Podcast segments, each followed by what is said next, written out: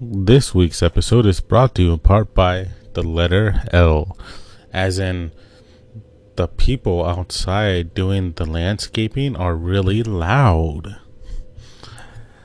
I'm just kidding. The real uh, this episode really is sponsored by, in part by Sek- Sekiro, a fun, frustrating game that I've been playing this week. Well, for the last few months. It is frustrating because the bosses are incredibly hard, but it's also fun because it is different than Bloodborne.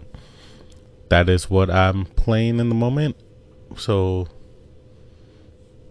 that's what we're sponsored by. No real sponsorship, though. I'm obligated to tell you that we are under no real sponsorship by Sony PlayStation or Sekiro.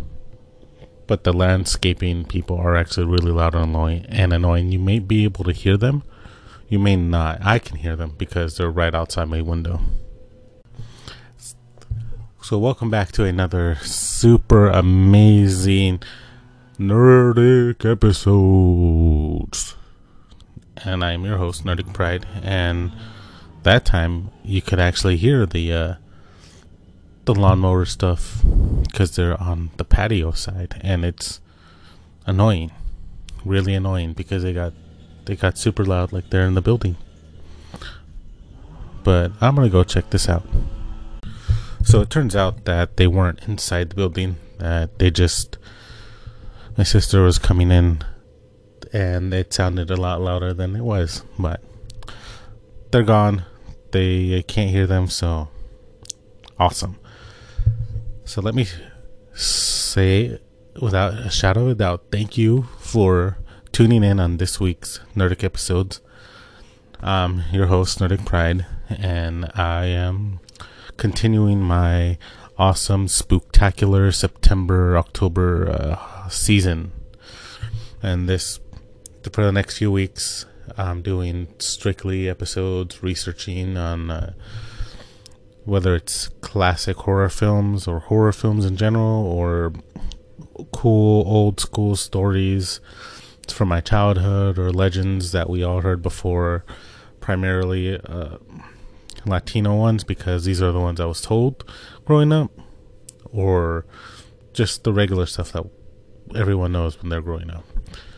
Last week's episode was La Llorona, and we had a cool introduction, which I couldn't think of one for this week's episode, but next week's episode, it's going to be another cool uh, little intro. Without further ado, let's dive into this week's spooky episode. And it is El Cucuy. I don't know why I said it like that. Cucuy. But it's El Cucuy, and he's another uh, legendary, iconic, spooky character from my childhood that my parents and older siblings would be like, oh, the Cucuy's going to get you if you don't behave, because that's what he's known for. And this is like one that, again, most Latino parents tell their kids. It's their version of the boogeyman. And it's get told by everybody. Everyone knows it. As far as I know, everybody knows what the Cucuy is. I grew up and I was told that if you were bad, the Cucuy will come and get you. Like, he'll hide under your bed or in your closet, somewhere in the dark. He'll find you and take you away because you're misbehaving. And uh, when I was, when I imagined it, like I didn't, just, just like Pennywise, when I imagined it, like there was nothing. It was just a shapeless figure that haunts people's uh, homes or houses or something. Like it, it, I never knew, like no one ever told me the physical shape or what it looked like or what it could look like. It was just a shapeless being. And when I was researching this, I found out that it does have a shape. Like there is a description of him, but my brain just never came up with it. So it was a uh, according to the research, it's a bugbear like shape, and a bugbear I thought was just like a Dungeons and Dragons character, like a big monster that bear-like monster that is just there. But when I was, I dwelled deep in the research, and not only is this an actual D and D character in the gaming world, but it's also, to my surprise, an actual hobgoblin. I didn't know it was a hobgoblin. I thought it was just like made up animal, but it has been compared to the boogeyman, as I said earlier. And the story goes that if a child misbehaves, the cucuy comes in their room in the dead of the night from their closet or under their bed to snatch them up and, well, take them to their caves where they live. But the uh, the legend where it started began in a small village that was near a mountain range, and children would often disappear when their parents would tell them, hey, don't go over there. It's uh, don't go over there. It's, you'll get caught in a monster, yada yada yada. The cucuy will come and get you. The kids, you know, being kids, never listened to the parents' warnings and just went up into the mountains and played around there and never, never saw again. But that's where the legend began, like, cucuy is gonna come get you, you'll come down from the mountain. And and it was a very elaborate kind of thing. Like, they would say, like, you'll come from the mountains, from his caves, and snatch you up and take you away. When I was told this story, it was just like, El Cucuy will come and get you. That's it. No description, no nothing. Just the cucuy will come and get you. And when I was doing the research, it said, like, the cucuy or cuca or cuckoo in different parts of uh, Hispanic, Latin places, they had different words for it. In Mexico, I grew up, or when I grew up, it was El Cucuy. Certain places call it a cuco and cuca, because there are also male versions of it and female versions of it. And I just thought, again, it was all the same thing to me, like shapeless, genderless, n- just a spooky monster that ate children. That's what I thought it was. Little did I know. I knew nothing. So this um, this little story, this is completely different than what I had heard before, but I looked it up and I found it. I looked it up under the, uh, I typed in El Cucuy, and then the Urban Dictionary popped up with cucuy. El Cucuy is a Mexican urban legend. Legend says that it was once upon a time a father, which I didn't know the cucuy was a father.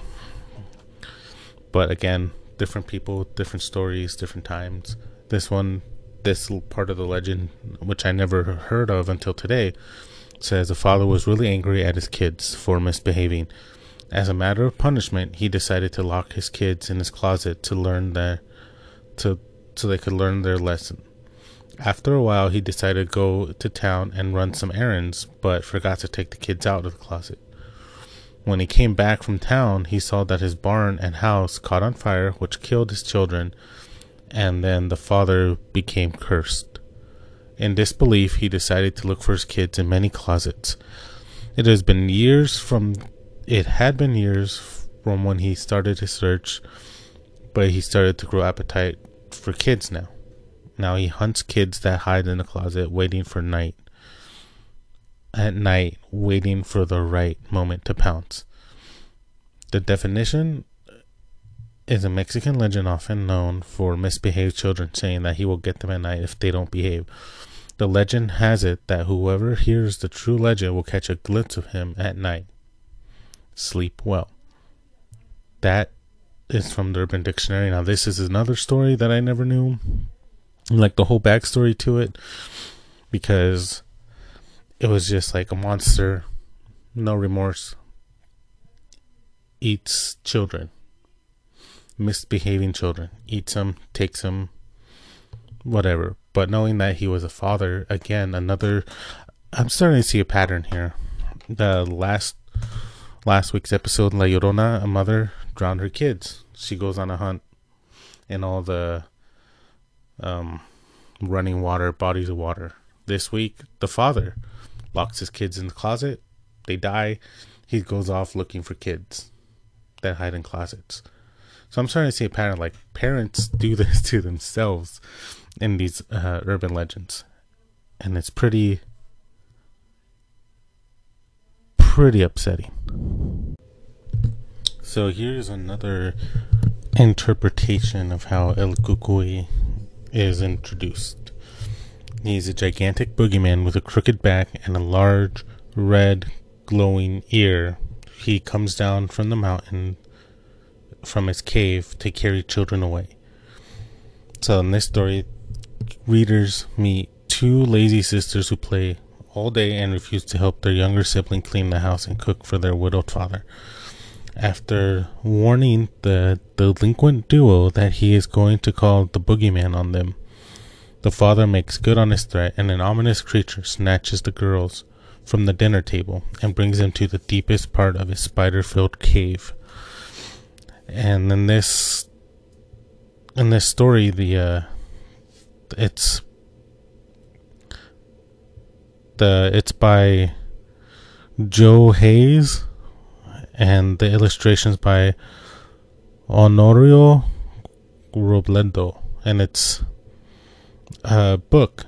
So I'm just reading a little insert or a little uh, what is it called? A summary, summary of it. So the creature captures the wide-eyed sisters, because they're terrified wide-eyed sisters, and he allows them time to reflect on the errors of their ways. And when a when people gathered to rescue them, Guarded, Guarded, uh, they discovered that their father and sisters were searching for them. The young, the youngest reader may put off some by some of the book's gloomier images, but it does have a happy ending. Uh, I don't think I like how this story ends, because the Cucuy never returns the kids. They just stay away. Like, they're lost forever. And, uh, yeah, that's, that's another interpretation of it. See, they, I, I want to say that I think I prefer it being like Pennywise. Like, there's no real shape, form. It's just whatever you fear, that's what it is. That's what El Cucuy becomes. So basically, I think the Cucuy is Pennywise the dancing clown. Like, the creature like him. He just changes shape. That's... that, to me, is terrifying in and of itself, instead of it being like a Uh, goblin, hobgoblin, or a giant boogeyman with a glowing red ear, which, re which kind of reminds me more of along the lines of uh, Santa Claus's evil brother. What is his name? Uh, Krampus. How he he may also be a version of El Cucuy, because he, around Christmas time, Santa gives the good kids gifts, and the bad kids get a lump of coal, or Krampus comes in and takes them away and eats them or beats them or something. Something like that. I don't remember his tale. But it's interesting that they're sort of similar. And with that, ladies and gentlemen, that is the story of the Cucuy, the boogeyman in Latin culture, who lives in a mountain, in a cave, and will come out to play if your kids misbehave. Oh, that rhymed completely by accident, I swear. So until next week, I'll have a better, not better, uh, a more detailed for the next week's episode, because the next week is dripping with gory goodness. Until next week, I'm your nerd. I'm your host, Nerdic Pride, signing off. Ciao for now.